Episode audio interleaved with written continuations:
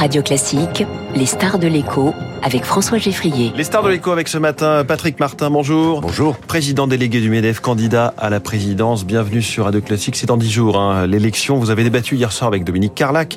Un face-à-face comme pour une présidentielle, mais sans petites phrases, sans invectives, entre personnes bien élevées en somme. Écoutez, on a travaillé ensemble pendant 5 ans, on est des mêmes rangs, il n'y a pas de fracture politique, à vrai dire, il n'y a pas de fracture sectorielle non plus à l'intérieur du MEDEF.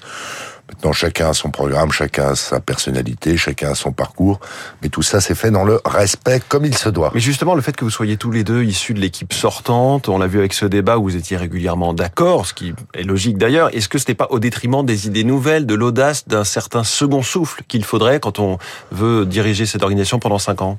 On a quelques nuances d'appréciation et d'expression, Dominique Carlac'h et moi, quant au mandat qui s'achève, le mandat de Geoffroy Roux de Bézieux. Bon, moi, pour avoir été plus en proximité, plus engagé, je suis évidemment plus solidaire encore de Geoffroy et, j'assume plus encore ce mandat qui a été très compliqué. Dominique, de temps à autre, se décale un petit peu par rapport à ça. Mais au-delà, pour parler de l'avenir, non, c'est peut-être pas évident pour les observateurs, même affûtés extérieurs. On a quand même des grosses différences dans nos programmes. Beaucoup de soutien de grandes fédérations depuis le début. On vous ont été apportés, on vous donne favoris. On entendait dans le journal de l'écho sur Radio Classique il y a une demi-heure Jean-Claude Ducatte nous dire que, en gros, vous aviez déjà 82% des voix. Est-ce que le match est plié ? Je ne sais pas si j'ai 82% des voix. Je ne le crois pas, même si je vois que de jour en jour, j'ai des soutiens publics de plus en plus nombreux.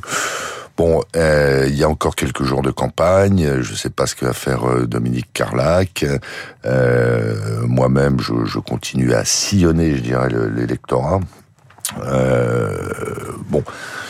Ouais, ça se présente plutôt bien, pour dire les choses. Pas trop de langue de bois. Ça se présente bien pour vous, Patrick Martin. Alors, quelques défis, évidemment, à mener, à relever. Selon le dernier baromètre réalisé par l'IFOP pour Fiducial, 54% des patrons de très petites entreprises portent un jugement sévère sur les organisations patronales interprofessionnelles, en particulier le MEDEF. Est-ce qu'il y a un problème entre le MEDEF et les petites entreprises ? Il faut qu'on le considère, ce sondage, comme d'autres d'ailleurs, qui pour certains sont beaucoup plus positifs. Pourquoi il faut qu'on le considère ? Parce que on a dans nos rangs beaucoup de patrons de petites entreprises. Après, moi, je m'en tiens au fait. Depuis 5 ans qu'on est aux manettes, Geoffroy Roux de Bézieux et moi, on a quand même 16 nouvelles fédérations qui nous ont rejointes, dont certaines sont très représentatives de petites entreprises. Et puis, dans nos MEDEF territoriaux, départementaux, on a un nombre d'adhésions qui a augmenté de 20%. Or, ces MEDEF territoriaux ont un public, en quelque sorte, qui est essentiellement composé, lui aussi, de petites entreprises. Voilà, donc il y a le verre à moitié plein et le verre à moitié vide. Après, il y a des sensibilités de la part de dirigeants de petites entreprises. Ma propre entreprise a été petite à un moment donné, donc je suis un peu placé pour le dire. Et ce qui est important aussi de reconquérir le cœur des Français, je le disais aussi, autre sondage, Elab, qui dit que, en gros, un Français sur deux a une mauvaise image du MEDEF, trop proche du gouvernement, ou alors qu'il ne défend que les patrons et pas les entreprises elles-mêmes. Oui, idem, il y a des sondages dans tous les sens, mais si on se reporte quelques années en arrière, l'image du MEDEF était franchement mauvaise auprès du grand public. Vous êtes moins le grand méchant qu'avant. Mais bien sûr, et ça tient à quoi ? Ça tient au fait qu'on était très responsable dans cette période, je le redis, compliquée des 5 dernières années, qu'on a eu une qualité d'expression avant toute chose, Geoffroy Roux de Bézieux, qui a été bonne, on a démystifié un certain nombre de sujets, on a une expression beaucoup plus ouverte et abordable. Moi, je m'emploierais à prolonger, amplifier ça dans l'avenir. Voilà, nous, ce qui nous intéresse, c'est de défendre les intérêts des entreprises. Si c'est en plus populaire, c'est tant mieux. Alors, le sujet du moment est populaire et concerne les entreprises, c'est le partage de la valeur avec cette loi examinée depuis hier à l'Assemblée. Est-ce que vous craignez que le Parlement fasse son travail au détriment du texte qui avait été signé, j'allais dire verrouillé, entre partenaires sociaux? Verrouiller, c'est pas la bonne expression. Enfin, c'est signé par 4 organisations syndicales. Il y a eu un engagement de de la Première ministre de transposer en l'état cet accord dans le texte de loi. Après, on voit bien, on suit ça très attentivement, vous vous en doutez, hein, qu'au Parlement, il y a un certain nombre d'amendements qui sont déposés.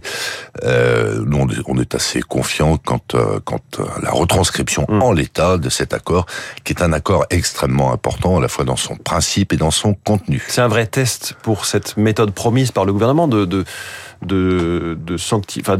garder les accords qui sont noués entre vous et de les retranscrire fidèlement.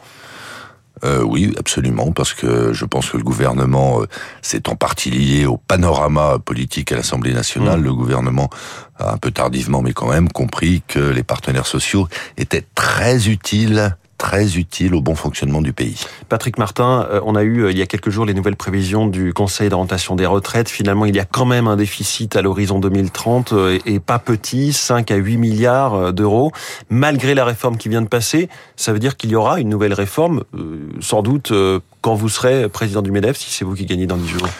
Écoutez, les prévisions du Conseil d'orientation des retraites, en tout cas, telles qu'exprimées par son président, sont assez déroutantes, puisqu'à quelques mois d'intervalle, on entend dire il n'y a pas lieu de réformer les retraites, puis ensuite cette réforme des retraites ne suffira pas à rééquilibrer durablement les régimes. Donc il faut prendre une certaine distance par rapport à ces expressions. Écoutez, on va voir. Il y a dans les hypothèses qui ont été retenues des chiffres qui nous paraissent assez optimistes, hein, quand, oui, en particulier au taux de chômage. Le déficit. Bah, pire, je sais pas, c'est un jugement de valeur que de dire ça. Non, mais un taux de chômage à 4,5%, une productivité qui augmente, alors que c'est pas le cas aujourd'hui. Voilà, et c'est pour ça que on était, nous, en soutien de cette réforme, mais en disant bien, en s'inquiétant finalement au fil du temps de voir que elle se vidait pour partie de sa substance financière, de son rendement, et donc c'est pas une réforme pour seule de tout compte. Et il faudra des retraites par capitalisation. Alors, sujet que vous mettrez sur la table lors de la prochaine réforme, j'imagine. À propos des finances publiques, il y a eu ces assises la semaine dernière qui ont dégagé 10 milliards d'euros d'économies potentielles, essentiellement des baisses de dépenses fiscales. Autrement dit, il va y avoir des hausses d'impôts. On va s'employer à ce que ça ne soit pas le cas, singulièrement pour les entreprises, parce que je rappelle quand même que nos entreprises sont les deuxièmes les plus taxées au monde, prélèvements obligatoires et impôts.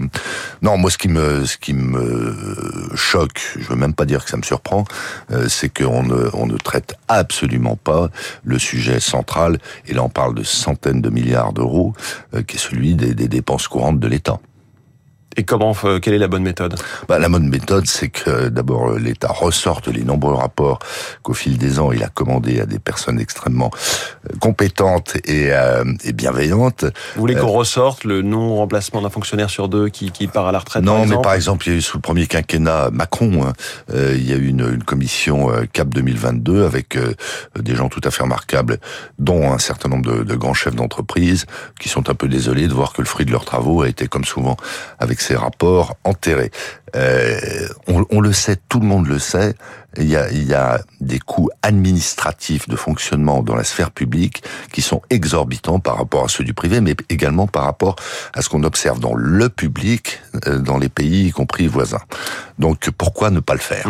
Beaucoup d'arrêts de travail en ce moment, c'est en train d'augmenter, et le gouvernement réfléchit à la façon de traiter le sujet. Est-ce qu'il faut faire peser sur l'employeur une plus grande partie de la charge ? Est-ce qu'il faut un vrai jour de carence ?